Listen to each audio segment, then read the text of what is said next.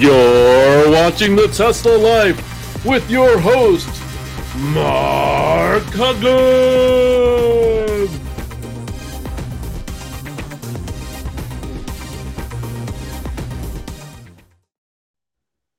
Hello, everybody, and welcome to the Tesla Life number 290, the 18th of January, 2023. Welcome, everybody. And I just noticed Casey's had a major problem with his dresser. Something has happened dramatically. I didn't even notice that till now, but uh, looks like art. Yeah, That's well, awesome. it looks like art gone a little bit wild, is what it looks like. Was it Jackson uh, Pollock? Jackson Pollock explosion. We welcome Nice. everyone to the show, and uh, with us, as always, we have Mr. Casey Green and his co-host Moto joining us from an undisclosed location. How are you today, sir? We're doing pretty well. It's uh, it's a little warm here today, but uh, I guess that's better than it being a little cold.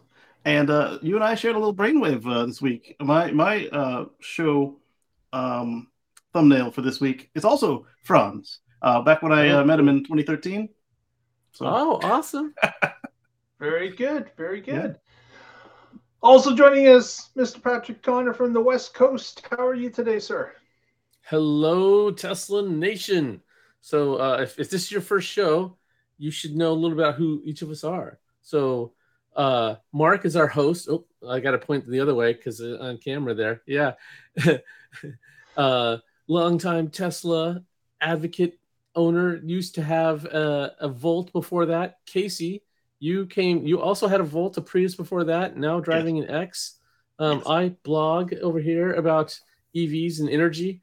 It's uh, uh, so we're we're all uh, big EV enthusiasts, and uh, this show's a lot of fun. So welcome. Yeah, we've uh, we've got what 20, 20 years of Tesla ownership combined. Yeah. Oh wow, yeah, I haven't Yeah. even thought about that. Yeah, do, do- do you count double if you own two? Does that? How's your math work? Yeah, I, I I started in 2016, so Yeah. uh, with my I started in ownership. Although, 2017. okay, yeah, and I Tesla stock before that. Yeah, same, same. Yeah. Uh, Elon's like, ah, we've canceled the uh, the model Model S forty. Nobody wants it. I was like, what about me? And so the money I was saving for the order fee, I just dumped it into the stock. It was it was a good move. Oh, yeah, that worked out. Yeah, Yeah, definitely. that wouldn't hurt at all. And then even more years of EV ownership because Teslas were not our any of our first plug-in cars. Correct. Yeah. Exactly. Very that was cool. fun. Well, let's get rolling with the stories this week. Uh, first Right. one is kind of a good news for EVs in general, not just Teslas. Where's the chat Uh, at? I'm sorry to interrupt. Uh, I see all these people in the room, and nobody said hello. not even one. Not, Not even hello. one. Okay, there we go. We got Kenny and Breakneck Trent. Okay. All right. there we go. I was like, is this thing on? hello, hello, Bueller. Bueller. right. Thank you. Oh, and Rick and Mike. Good to see y'all. Oh, anybody who missed last week, we need your um your guesses for how many model um Teslas uh, will be produced uh, as far as automobiles um, for next Total year, for this worldwide. coming year. Yeah. yeah. right. And we did decide semis count in this. Yes. Okay. If it's if it's got wheels. So mega packs, no. Cars, trucks, uh semis, yes. Yes. No. No robots. yes, right. Well, legged walk. robots, I should say. Right, because you arguably could say their vehicles today are robots by some Elon definition. said so. Yeah. So uh, today's first story was about uh, the country of Sweden and Where's Anders at? interesting, um, I guess, find uh, by one of the largest minus, mi- mining companies uh, in northern Sweden. Uh, they unveiled a new find of what they call uh, rare earth minerals. So uh, those uh, are typically used in EV packs, um, not just you know for any EV actually. Uh, different amounts based on the different chemistries and formulas that different automakers have, but uh, typically uh, a lot of these rare earth metals are found in China, uh, South Africa area, um, South America. Um, so some conflict areas uh, sometimes these are Mhm. found in, and of course, uh, it's better to find them uh, in democratic countries uh, that have certain standards uh, for labor and their for labor forces.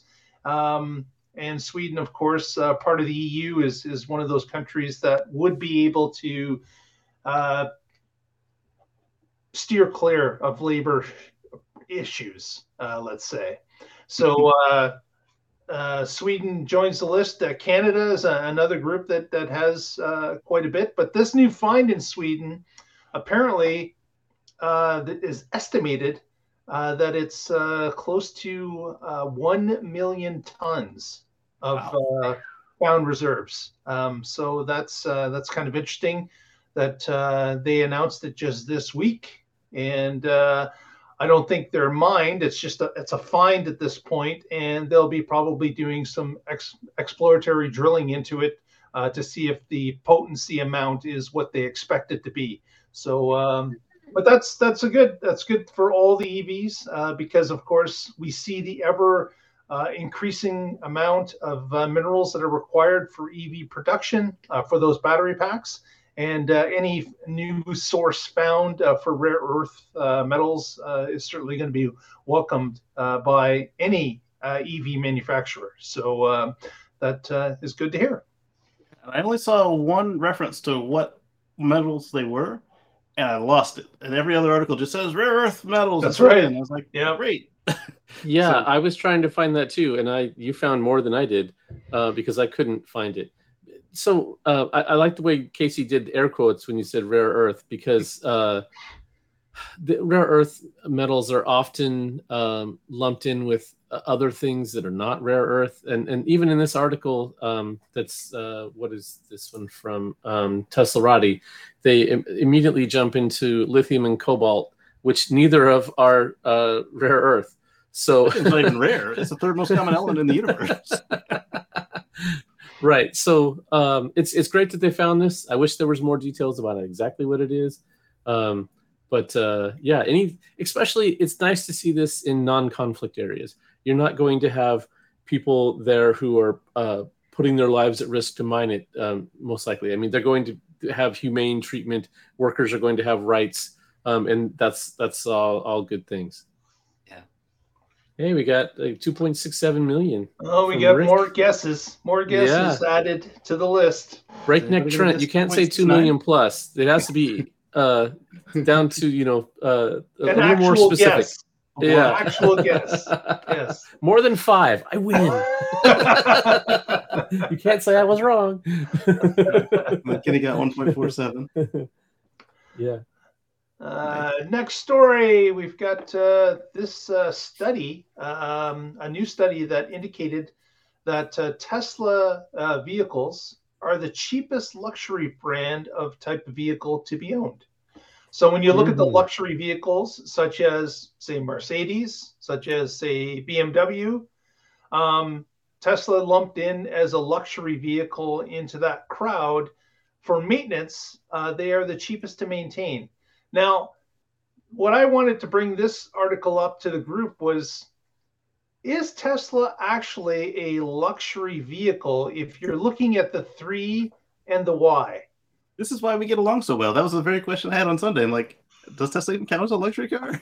so I looked up the definition and um, they, they picked a, a specific uh, study like motorcars.com or something. And, and apparently Tesla, Lexus, Acura, and um, Genesis are all luxury cars, even though no normal person would consider any of them to be luxury cars.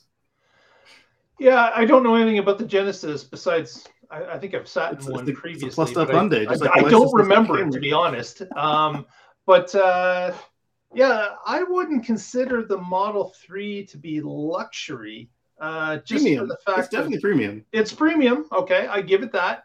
But um, is it is it an actual luxury car? Patrick, right. I mean, like a Model 3 and a Bentley. I mean, I know which uh, one I would pick, but I don't think I'd consider the Model 3 to be in the same league. yeah, there's lots of ways to define it. And I think the answer is uh, is it more than 40,000? And so, yes, we'll put it in that category. so, yeah. Does it have if, some leather like material in the seats? Right. Yeah. The the the cutoffs are arbitrary, and uh, the the cool thing about this, from my perspective, uh, wasn't what category you put it into. It's just that EVs are cheaper to maintain. They have a lot fewer moving parts. You don't have to go get all those oil changes. You've got regenerative braking, so your brake pads wear out less often. You don't have fuel filters, oil filters, um, intake air filters. Although you have some air filters, but those are cabin air filters and stuff. So, in in um, when you really look at vehicle ownership, you spend a lot of money maintaining it, and so often it's all just about the upfront cost.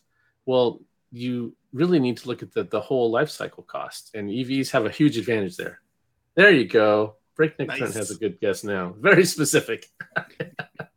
ish. I like the ish. Hello, JT.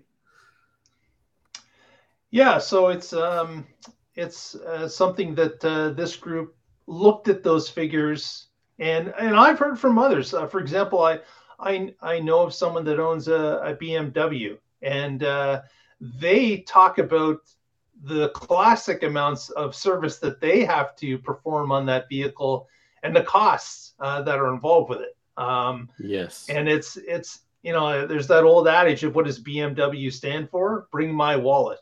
Uh, so there, there's there's certainly uh, you know maintenance that has to be performed in those vehicles, and the maintenance is not cheap. You take a BMW in for a, an oil change at a dealer, and uh, the price is quite dramatic compared to what you would normally expect a, a regular uh, uh, oil change to cost. So uh, mm-hmm. that's part of the luxury mystique is that you get luxury pricing when it comes to repair and maintenance. Yeah, yeah that's the, one of the things. Of Jags... When, uh, when I took my Model S in for its first annual service, and uh, it's like, you want how much now? You're not even changing the oil. Yeah. So you've got to be, you know, and that's something that um, if someone is doing the Tesla stretch, uh, where they're mm-hmm. spending a little bit more more money than they expect to spend on a vehicle up front, um, it's nice to know that the uh, that the overall service experience is cheaper than any other luxury vehicle. So keep that in mind for people that are now getting involved with the cars. Um, that, uh, as Patrick mentioned, there's certainly less of a less of a parts price uh, shock uh, when it comes to Teslas because you're not replacing those brake pads that often. You may be doing maintenance on the brakes, uh, cleaning and such, uh, yeah. but you you know there's a good chance that you may never replace the pads uh, for you know a decade. Unless you're going hard at the track. Uh, yeah, yeah, and then that's on you. that's on you. Exactly. Exactly. And especially now that Tesla doesn't have an annual service schedule anymore, mm-hmm. makes it even cheaper. You're only yeah. just doing what needs doing. Yeah. Next, Patrick's going to take us off to Houston. What's happening there? Houston. Houston, we have a problem. uh, so uh, Tesla has leased some space here, and where did that story go? Uh, here it is. Okay, so uh, this is from Drive Tesla Canada. Tesla leases one million square foot building outside of Houston, and um, is uh, the the fun thing about this article is that we have no idea what they have planned there. And the uh, does the article tell us? No, it just says that uh, this has been leased, and uh, this is coming from the Houston Chronicle as their uh, source of the information here. And so uh, I thought it would just be fun to speculate. What could they be doing with this with this space? This is and be where the cars come been... back after they leave Texas to come back. Yeah, it's it's a stop off on their way to Mexico to come back. Yeah, no, I, I I know that um, recently there was another uh, almost million square feet that was leased, I believe, 750,000 square feet in the um, St. Louis area. So this is a this is a second uh, one in the midsection of the country. Um, so is are these distribution centers? Are these parts centers? Um, right. Are, are they're these, not going to be factories because they're not going to put all that infrastructure into some place that they've leased. They would buy it if that was the plan. Yeah. But it is a lot closer to the coast than Austin, so maybe it would be for them to ship stuff out from there if they're exporting yeah. from Austin. Especially when you look at what they did with Shanghai, that's an export facility. Why would their biggest one not be?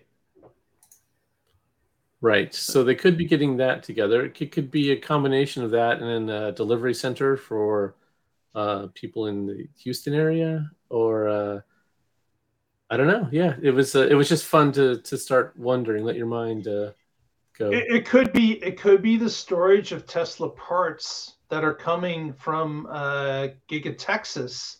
You know how uh, every automaker has to keep so many parts in stock uh, for a number of years. It could be that this is going to be their actual parts depot where parts are sent. Uh, the different parts are labeled and sent and kept in bins uh, for all the different uh, types of vehicles and all the different years. Um, just a common place to keep them. Uh, where body shops order from, where the public orders from, where, where the online system pulls them from. Um, Mhm. Maybe they don't want that mixed into the actual factory uh, because they'd rather have the space for manufacturing. Yeah. Right. That would make sense. Uh, have a parts distribution going to all the service centers around the world, uh, or at least this continent um, from here. And then you don't feel some kind of way about losing a good building when your lease runs out. Right. Yeah. It's just a, uh, a warehouse. right. It's just a warehouse, and yeah, it's easier to relocate that because it's just moving some parts around. Versus, Versus, Elon uh, just put a bunch of strong structures there and then take them with them when they leave.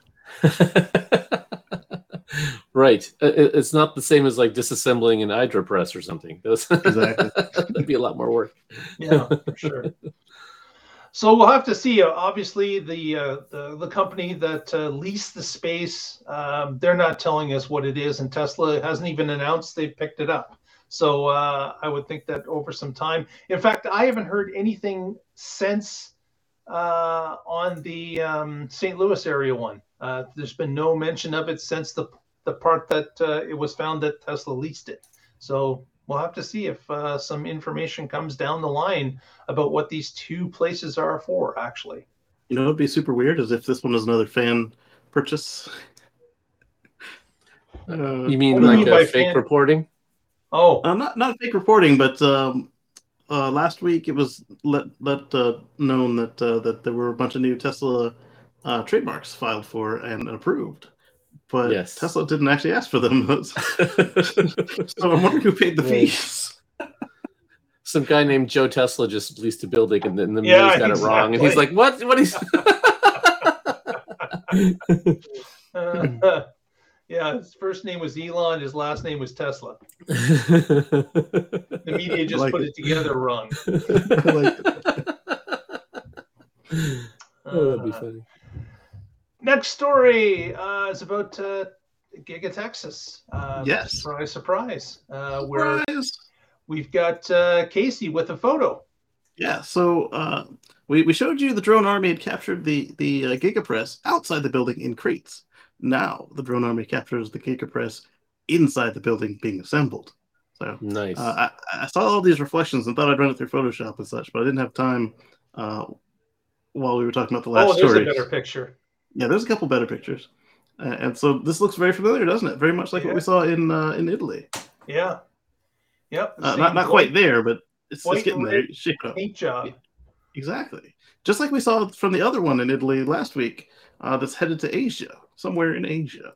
Mm hmm Same Which paint job. makes me wonder: Are those colors um, like Tesla picked those out, for, Um, or or is that not- Idra not from- just like to make this device? We need them; they have to be colored this way to indicate. I wonder if it's branding or, or functional.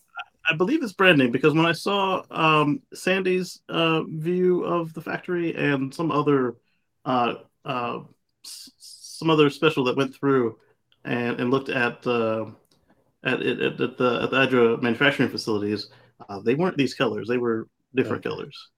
Okay. Yeah. So that Doesn't mean that this line, like the, the mega press, the giga press, maybe that one is, but I doubt it. right because we were wondering last week whether the one that was going to Asia was for Tesla or not, and if it's Tesla's colors, that makes it far more likely that it's for Tesla. Still be Toyota. Could be, yeah. Yeah, Yeah. right. Toyota I, I, I said likely. I didn't say for sure. Yeah, yeah. uh, I'd be willing Hmm. to take that bet. It is not Toyota, but right. Yes. Yeah. Them do something forward and progressive, and uh, no way. Not in the last 20 years. right. Yes. Yeah. They got it right Eventually, with their the Prius solid-state and then batteries will come out. So that's Yeah. uh, that's imagine being one of those people that are putting the Idra together, uh, sitting there in Giga Texas and and going, what's that buzzing mm. noise in my ear all the time? Right. Looking around, oh geez, another three drones got in through the window again. Damn it! Who left the window open? The drones are the getting window in. open last night. These things are worse than flies. They've They're got running around with huge fly swatters, swapping the drones around. They've got butterfly nets. one of those Yeah, sticky butter- fly tapes. nets. That would be good. Yeah. a, a giant one for drones. Then they'll switch to the FPV drones and they'll start doing aer- acrobatics through There's the at factory. least four separate groups that are videoing with drones around uh, Giga Texas on a regular basis. Yeah. So, uh, you Well, yeah, just, keep- four in Texas alone, but around the world, every every Tesla facility has got something Yeah. going on with the drones. How many So- other companies would allow that? And, and s- I mean, almost nobody. Can't imagine like, Well, Any. two, Yeah. two, two components of that. How many would be interesting enough to, to have that be a something Right. wanted, and then how many would allow it? You're right. The first one, okay, yeah. Uh, some boring company doesn't. Uh, nobody wants to go there. Oh wait, I can't even use that. can't term use that. Some uninteresting company. Some uninteresting company. Yes. Uh, You could we do have a city that. here in Oregon called Boring, Oregon, which right I, I think should be where the headquarters for the Boring Company. is. There you go. At least Makes like sense. like the, the ultimate headquarters or something. Makes sense. yeah. Yeah. Uh, next, Casey's got another story, Yeah. and this one is about Toyota somehow. Somehow. So you, What? you all know that I like to call the Model 3 and Y the California Camry, right? Well, Yep. over in Australia, uh, the Camry has been the best-selling car for 28 years in a row. So much to the, to the point that Toyota had already bought their advertisements, and they had said, uh, "Let's see, where did it go?" There was a quote on the one I was reading last week. Um, well, basically, uh, they they were caught by surprise, and since the Model 3 sold 10,877 units in Australia to the Camry's 9,538 um, they lost the crown. And so Mhm. Toyota basically kept their ad, basically saying the best selling car in, in Australia, blah, blah, blah. And at the very end of that sentence, they just tacked on under 60,000 uh, uh, Aus dollars because they were not expecting to lose their crown. or, or I thought they were going to put a little asterisk and it said in brackets "used to." No, no. They, they, they continued to pretend that it didn't happen, but they just put a, uh, a disclaimer at the end of their their statement saying under under 60,000 dollars. well, that actually makes it worse. Oh, we're Yeah, cheaper, but we still can't outsell them. Oh, you know they were not happy about that. Are you And there's Toyota? there's a bent up demand for uh, for Teslas in Australia, and uh, Giga Giga uh, Shanghai is filling those orders. So uh, Absolutely. uh, and being a lot closer, uh, I've got to believe that those uh, wait times have dropped dramatically uh, now that they just have to ship them a much shorter distance compared to you coming from Fremont. So Australians are loving uh, their Model 3s and Ys, uh, and uh, it'll be interesting to see how uh, the numbers uh, progress from here. And uh, with that, on to our next story. Ah, this is kind of interesting. We've all talked. We've talked many times about the Hertz connection with Tesla.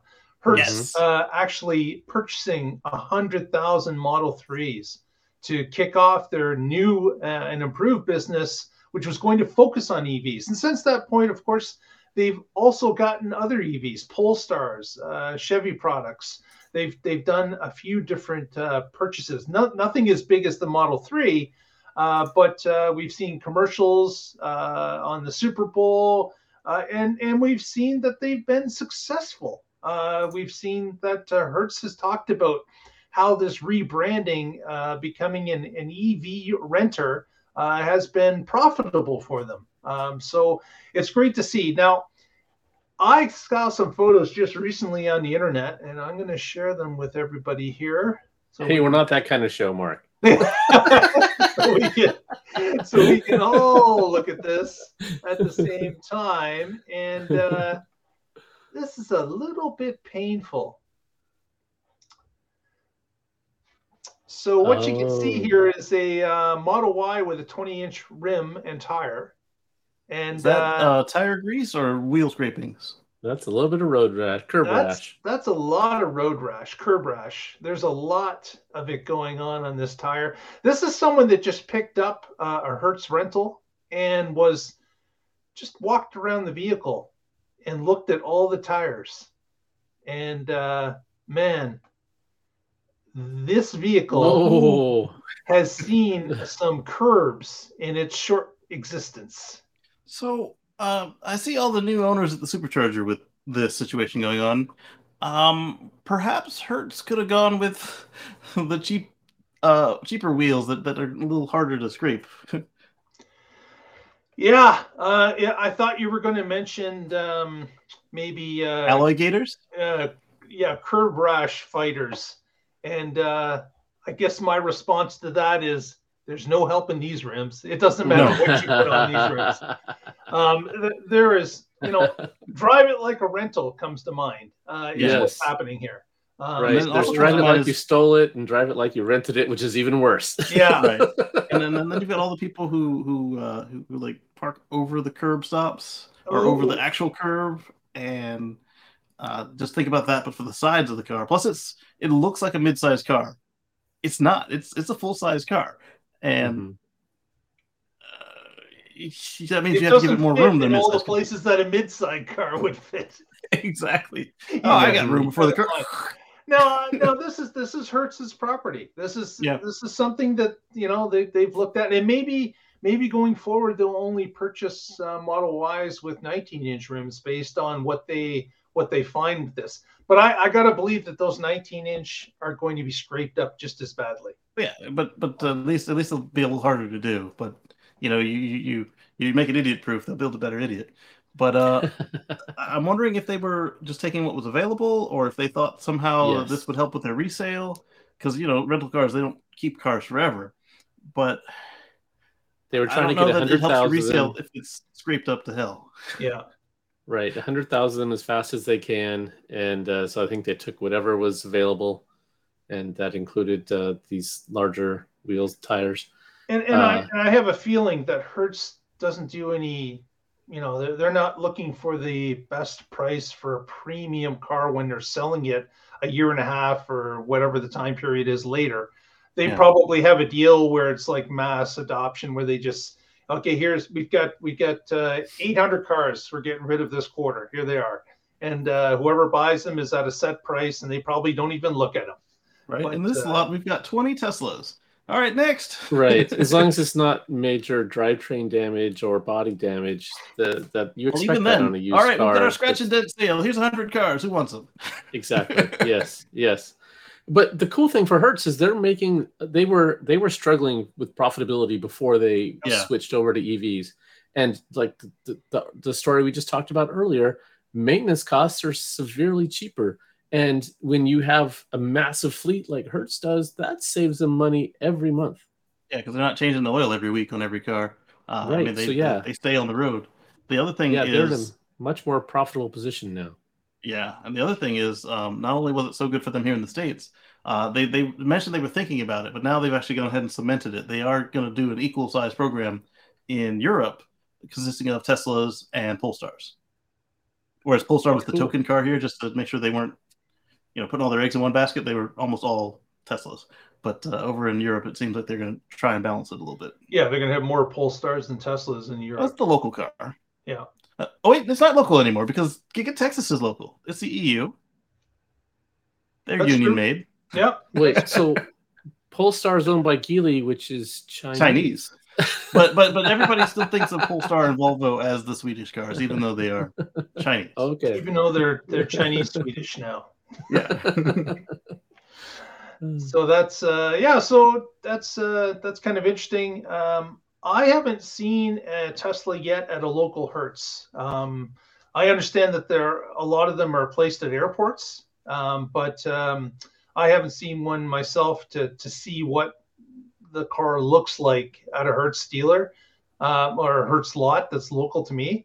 But uh, next time I'm um, in or around Toronto, I'm going to check it out and see uh, see what the lot looks like with the uh, with the Model Threes on it, and see on, and see what they look like. Yeah, I was on Reddit because before. that's that's one thing with Hertz, right? Is that when you're renting a car from them, typically it's clean. Like when Yeah. you're picking it up, they, Oh, they yeah. wash them and they look very presentable. So better than anything I picked up from the service center that wasn't brand new. And I'm not complaining because I was I'd much rather have a car than a good walk, but uh, Yeah. uh, it is the Yeah, but- contrast there. Um, When you walk the- out and you see that curb rash, you can go, "Oh, that hurts." that yeah, but you see that on the Yes, service center cars too. Um, the the I was on Reddit before the show, and and uh, and there was a guy who was expecting some Cadillac uh, premium sporty car, and he was a little disappointed he didn't get that. And then they flipped him a key card. He's like, "Oh, all right, I'll try this stuff out." And he he had previously been uh, thinking that EVs didn't work for him. He didn't like Tesla because people told him not to.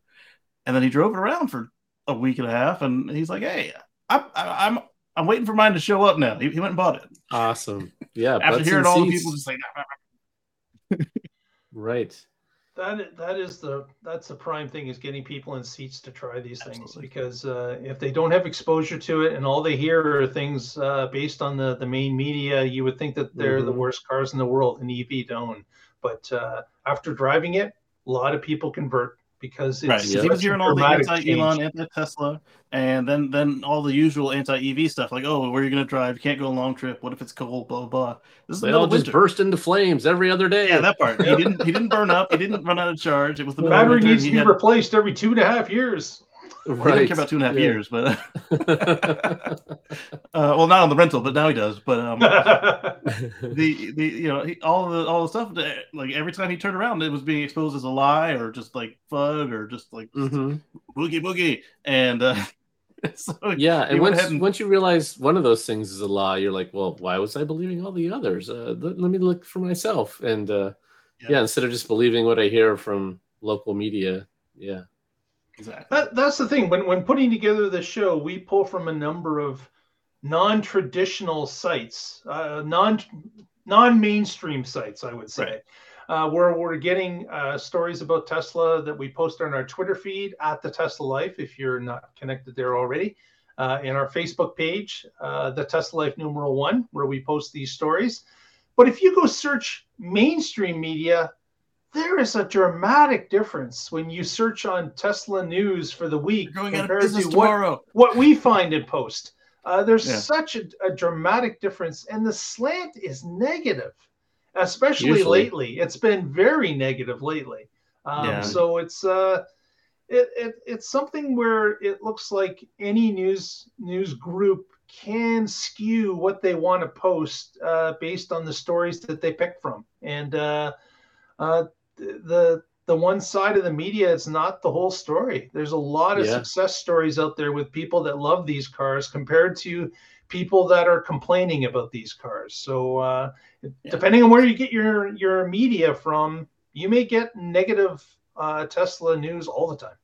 Yeah, so I don't I don't often feature mainstream uh, sources on on my show, um, but in over 208 hours, well over 208 hours last year, uh, I might have used maybe 25 uh, articles that were mainstream, and that might have only been because they were the easiest ones to grab, or uh, because I vetted them and they were actually accurate. But uh, that that tells you a thing or two.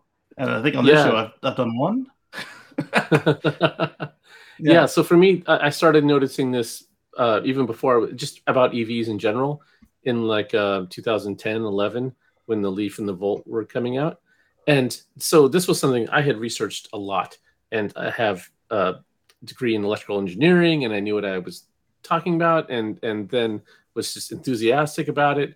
And then I start seeing all these news stories, and I'm like, these these guys don't know what they're talking about. This is completely Right. wrong. That's that's FUD, and that started me, making me question, like, well, okay, now when I'm reading something I really know about and they're wrong, why would I assume when I'm reading something I don't know about that they were right? And Right. that so so then what I started doing instead of just you know reading whatever, I would find um, authors who I um, had credibility with me based on what, they, and then I would follow them on Twitter instead of following whatever news site.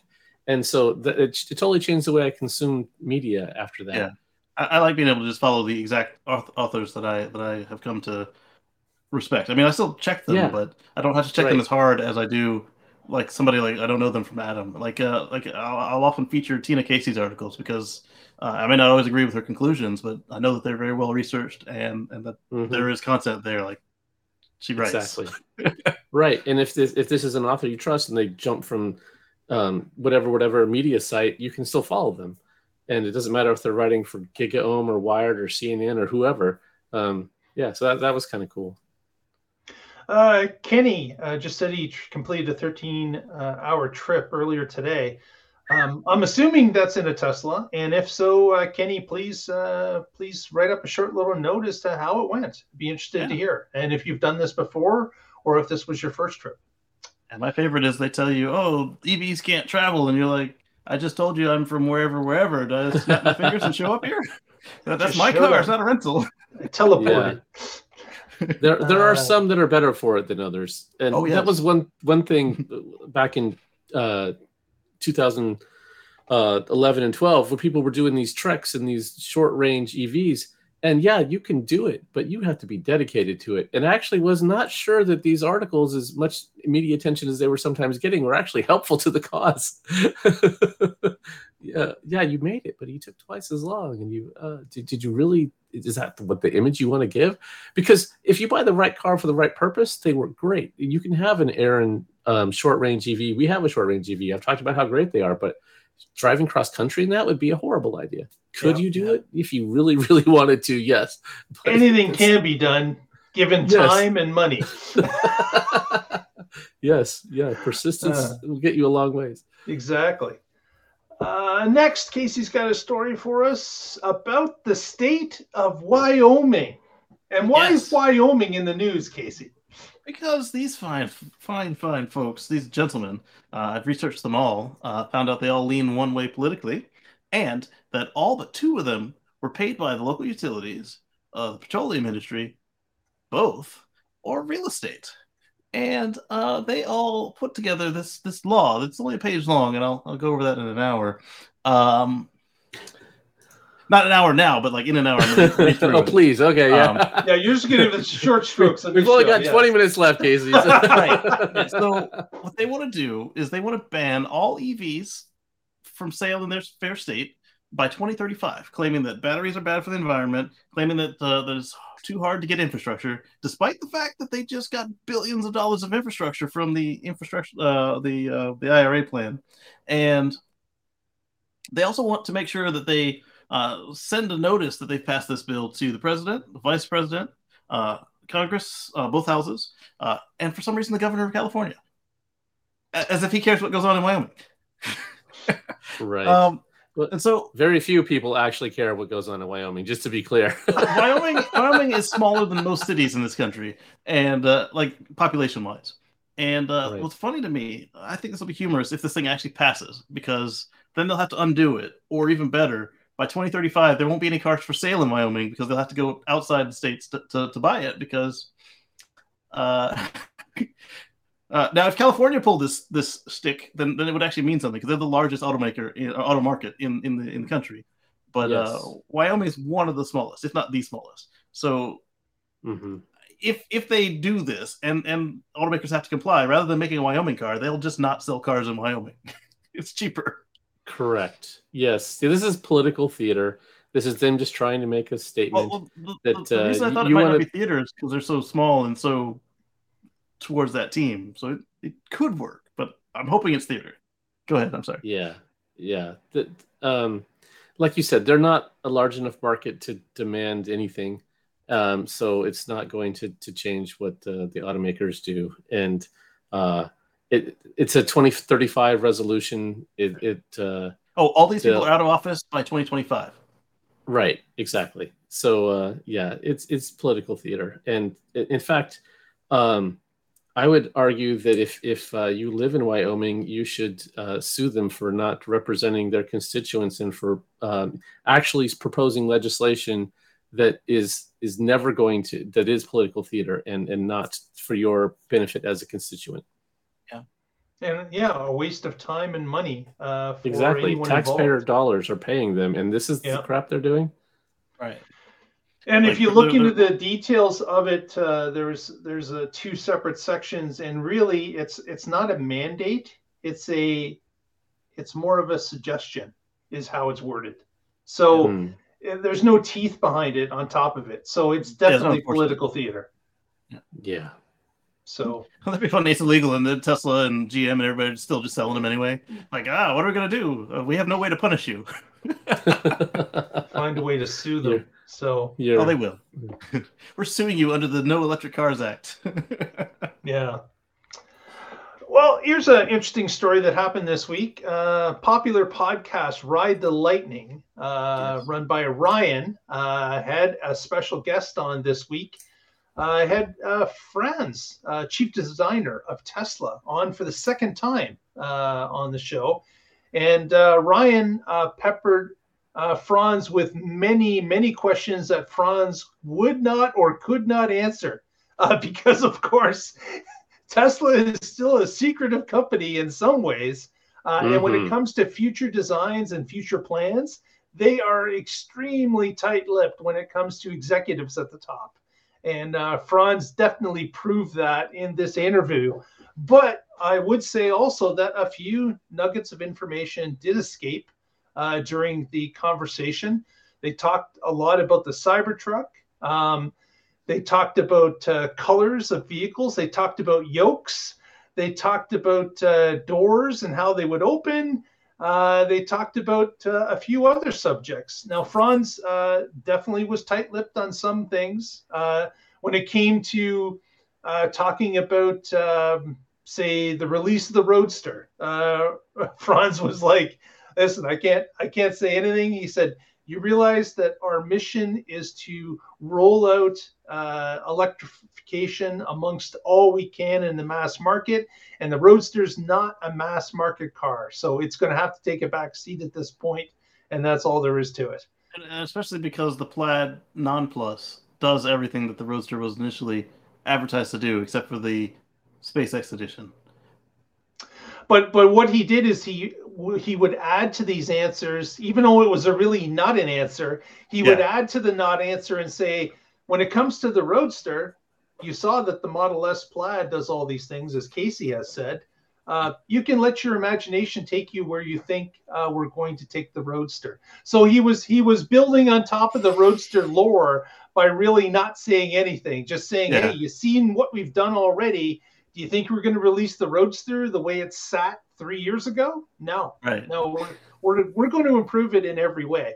And that's the other thing that was kind of interesting during the interview is that is that Franz had said that his day is filled with improvements every day for every car. It, Yeah. it may Mhm. not be every car every day, but he says that he touches upon each of the platforms at least once a week and in some cases, of course, multiple times a week, depending on what is priority for the company at that time. Yeah. So, he had just uh, come from working on Model S the day before the interview. That's right. So as as Ryan tried to say, well, what were you doing before the interview, before you Yeah. got here? Like he wouldn't give specifics. No, he would wouldn't. stay away from specifics. But he he did say that this is something that Tesla does, and we've seen the evidence of that when it comes to new parts and new Yeah, rollouts. Every week. They don't Mhm. Wait for these things to happen for an end of the year.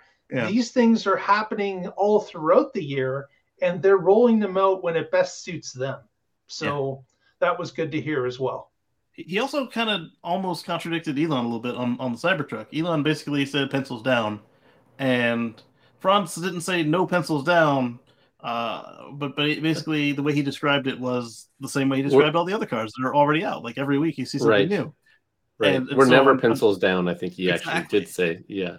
Yeah. So the, the way I uh, I interpreted that was like, uh, so maybe it's, it's, it's Elon has decided this is this is it's done, but So the launch it's still a. Tesla. So every week it's still getting changes. Right. Yeah. And the then part that I thought Go ahead, Patrick. the, the part that I thought was cool was when they talked about how they spend a lot of time on the lines looking at how they're built. And so it's not just, you know, we we set up here and we do stuff in AutoCAD and then we just cast it down and you guys figure out how to make it.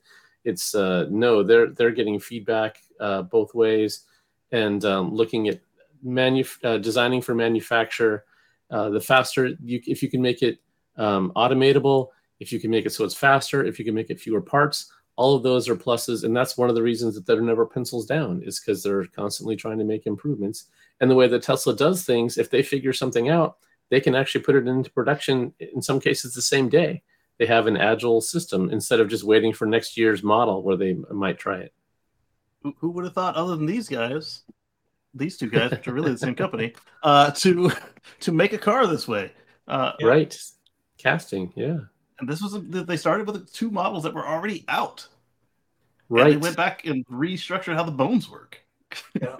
And and they're like Patrick said, they're involving other parts of the company into it. It's not just here's the design, figure out how to make it. It's they're actually going to the line and watching the production and, and discussing with the people that are actually building it as to what what ideas do you guys have? Uh, what can make this easier? What can make this faster? What can make this more effective than what we've currently got? And mm-hmm. and all those ideas are coming back to head management in order to massage the formula to to make those things happen in a better way. So uh, and we've seen that with Munro. He's like, hey, there used to be eight screws here, and then you see yeah. him taking apart the car. There's only two screws there. And he's like, these aren't missing. There's like they're not even taps. so it's not like yeah. they forgot to put them in or they fell out. They no, they found they better ways not to, use it anymore. Yeah, absolutely. yeah. I thought it was pretty funny. It was like we just tore one apart a year ago, and now I'm looking at it, and it's like five years ahead from where it was. These changes would have taken over um, like a decade in any other company, and they did it in one year that was kind of cool. Yeah. So if you haven't uh, listened to the interview, it's only about uh, 45 minutes or so. Yeah, um, it's like it's like 45 minutes when Franz gets on. It's like an hour 15 for the whole thing. If you want. Yeah, uh, it's it. certainly worth a listen, and uh, I would suggest you uh, go on to Ride the Lightning podcast. It be it can be found on any of the podcatchers out there, and uh, t- take a listen. So it's yeah. it's very much of interest if you wanted a cyber car, you're probably not going to get one from what Franz hinted at. right. at least not anytime right. soon. Oh, that was the other thing was was uh, color. Uh, ah, yes. Uh, yeah. Ryan was saying, is there a possibility that uh, you know you're the you're the chief designer? The buck must stop with you uh, for colors. Could we get another color? And Franz says, well, first of all, I would say Elon is above me as to making a decision. and, and then he said, I might be number two on the list. And he right. said, as far as a new color, I hope so. But he didn't. He didn't commit to anything. no, he didn't. And then, and then for colors on the Cybertruck, he kept hammering home that hey, we didn't want the outside to be uh, the, the weakest part of the car, and if we give it a mm-hmm. color or a coating or a tint mm-hmm. or anything other than maybe the way they cook the metal, then it's it's it's not going to be the strongest part of the car anymore. So yeah, that, that sounds like yeah. a no unless you want to get your own wrap. And and a car yeah. that angular, I'm going to wrap it myself. I'm not going to bother with the wrap shop. Yeah, I think wrap's the way to go if you want color. Yeah. Yeah. Definitely. Next, uh, oh, and and that's the other thing I wanted to mention. For those of you who have ordered the Cybertruck and live in a southern state, just keep in mind that thing could be really hot when the yes. summer mm-hmm. comes. Uh, mm-hmm. If it's not parked in the shade or in your garage, uh, just just keep that in mind. Uh, I'm not maybe maybe the metal is going to be made in a certain way that it's not going to radiate as much as regular stainless steel, but I don't know. He he did say that if you manage to scratch it, it will be easier to repair than yes. right than, than the DeLorean. Yeah, or your fridge. Right, it'll be non-directional on the finish, so that yeah. Uh, you can repair it without having to either before it ships or as it ships or shortly after it ships. They'll give us a, a, a at-home solution on how to how to repair those scratches. Brillo pad. Brillo pad, yeah. Actually, don't use don't use stainless steel. Uh, Correct. Uh, do not. Don't don't use yeah. stainless steel wool because uh, the, the the Cybertruck may not rust because of the stainless steel it has, but a uh, uh, a pad will leave flecks of metal uh, embedded, and that will rust. So yes, don't use the stainless steel pan uh, pad. Next, uh, Giga Texas, uh, they applied uh, for the construction of a new facility there, $59 million for a die facility. And of course, this makes complete sense. we've got the Idra machine that is now being placed together uh, in uh, Gigafactory, Texas, and having a die um, uh, factory or shop on the same location makes extreme sense because, of course, uh, dies that are placed inside the Idra machine at some point they do wear out, and new ones have to be replaced. Uh, so having the expertise uh, in shop uh, on site will make uh, things a lot quicker and uh, more responsive. That if they have a, a failure in the die that was unexpected, uh, they at least will have the equipment uh, to move another die over there quickly. So this would be their third die shop then, because they've got uh, Tesla Tool and Die in Michigan, and then they've got Grohmann Automotive and in Germany.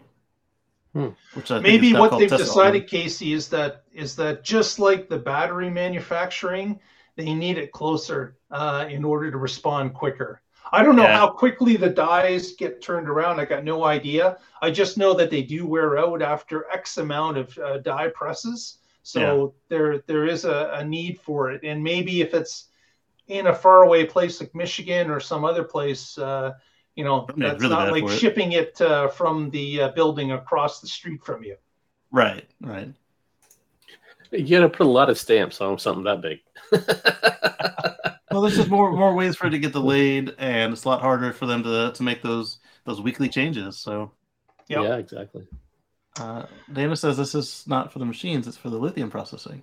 That's another possibility. Oh, oh I did not know that.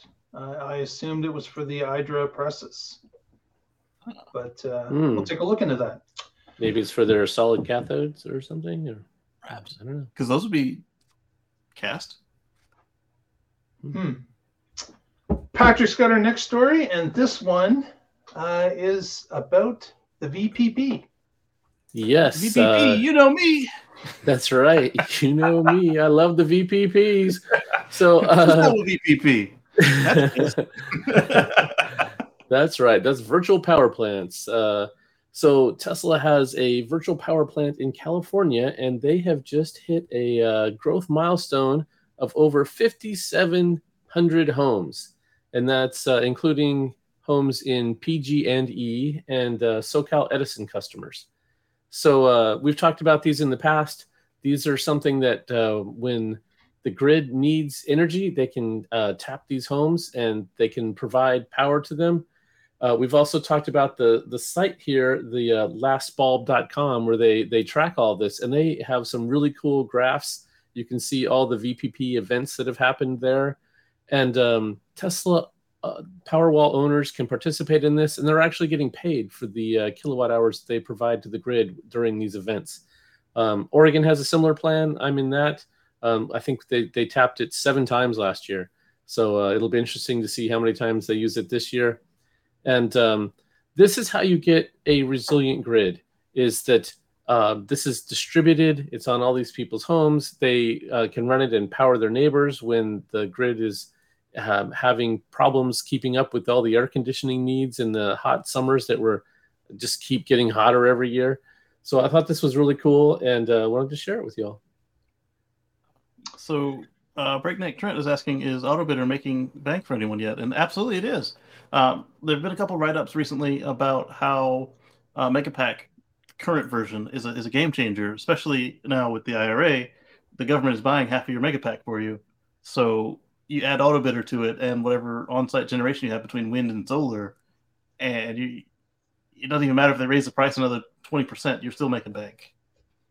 The the Autobidder is making bank for the utilities that own it. Oh, oh, oh yes, but also if you have a megapack, you Right. right. You don't have one right. of those in your backyard, though. But but, but it's not it's not down to the homeowner. Oh, I see what you're saying. Uh, so, so, in that yeah. case, uh, the Autobidder is still working on the virtual uh, power plant in Texas. Uh, but it didn't seem like they would said you were making a profit, just that you should be right. at, at next. And, and I'm sure PG&E in California is using Autobidder in their uh, against the customer. so it's not to the customer, but of course uh, being able to purchase and sell power at a milliseconds uh, requirement uh, based on the price fluctuation that they see in their market.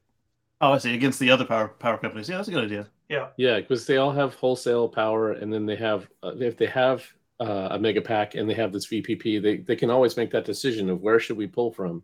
Should Yeah. we Yeah. buy it in the open market, and or should we pull it from our own mega pack? Should we uh, tap the VPP? Do we want to do all three because we really need everything? It's yeah, it's nice to have options. Yeah, absolutely. And as that uh, as that list now at uh, 5,700 grows, it just becomes a more and more powerful option for the state of California for PG&G, uh, P, PG&E as a whole. Uh, it makes uh, more and more sense as that number just gets added to.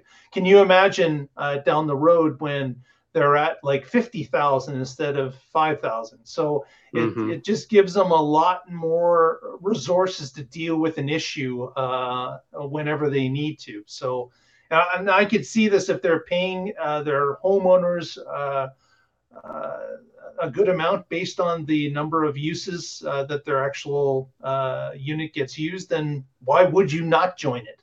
It just it makes the community more resilient, and you get a little bit of money in your pocket uh, for the use of it. So it just makes complete sense. Yeah, and California right now is having a lot of flooding in certain areas, and people are losing power. Um, and so, if you have a power wall at your house um, and you have solar panels, you can charge up your uh, power wall during the day, run on the power wall at night, have solar the next day to run your house and recharge your battery. And uh, it's you're, you're not uh, worried about everything in your freezer melting. Exactly. Yes. Exactly. Next, we're going to talk about uh, Thor. Kacey's got a story Thor? about Marvel Comics for us. So, Uh, it's a different Thor. Um, so this Thor, they they are uh, they own a couple of uh, of RV manufacturers, and so you're going to be able to see this Thor has teamed up with SpaceX, and you'll be able to see uh, integrated Starlink on Airstream, Jayco, and a few other RVs. Um, let's see if we can get some names here. Uh, uh, Entegra Coach, Jayco, uh, Jayco, Tiffin, and, uh, and and more. So when you buy the RV, it's going to come with a month of RV service for free, and this is the flat HP panel. This is a high performance RV panel, so you'll be able to actually use the uh, the Starlink service in motion. Well, not the driver, but everybody else in your party will be able to just use your use your your internet connection, and maybe you can hook your phone up to it and do uh, uh, uh, Spotify or something. So this is going to be fun. yeah, that could be uh, if, if you're towing your RV, right? Uh, and you've Yeah. got power to the router, uh, it could be giving yourself a Wi Fi bubble as you're going down the road. Exactly. So uh, people in the people in the truck that are pulling it in the back seat would have uh, Wi-Fi access. Yep. So- and if you do a motorized coach, then uh, then you know when when when when your partner gets up to go make a sandwich while you're driving, uh, they can uh, they can go change the, the tunes on the on the boombox or or the actually if you're in that it's probably not a boombox. You know your whole surround system. hmm you know, the kids can be belted in and they can be watching Netflix and you don't you got to worry about them. Yeah. So Yeah. more options uh, for mobile internet, uh, which is which is great, and of course reliable mobile internet. So even better, even better. Well, with that, I think we will wrap that up for this week. Uh, let's go to uh, Kacey for some shout outs uh, for this evening. Well, on Sundays, you can catch me at youtube.com at Kacey Green. And uh, it'll be a show like this, but uh, there's, there's no fixed time limit. Uh, uh, my shortest show was three minutes and you couldn't hear anything. And the longest show was five hours. Uh, it's generally about the same sort of thing. You've got Tesla, Green Living, uh, all the Musk companies. And, and we just do this kind of back and forth. And and then when it's over, it's over. Uh, Like you'll find me in the middle of a sentence and then it's, it's all right, bye. Ran out of topics and uh, it's a blast. And as I said, we did at least 202 hours uh, last year, and, and and as I said, you know, we we, we maybe 25, maybe 100 uh, of the topics came from, uh, or not even came from, but like where I shared like the news was coming from a, uh, a mainstream source because we've got so many other great opportunities. We've got these these people hovering the drones. We've got people who actually uh, are not people in Tesla because I don't want them to lose their job, but people really close to them will will we'll look at their tweets. We'll talk to them. It's it's a blast. That's every Very Sunday good. at 1 p.m. Eastern. And check that out at uh, youtube uh, dot com slash Kacey Green, K A C E Y G R E E N. Absolutely. With that, Patrick, any shout outs for this week? Yeah, I'll do my usual ones. Uh, I blog at carswithcords.net, and uh, I'm there talking about how we're moving towards a future free from fossil fuels. Got it in. Got it Yeah. in the end of the show. the F bomb, gotta have it. and as always, I am with the Oregon Electric Vehicle Association. If you have an EV, you are you're interested in EV, you're you're plug curious, come check us out.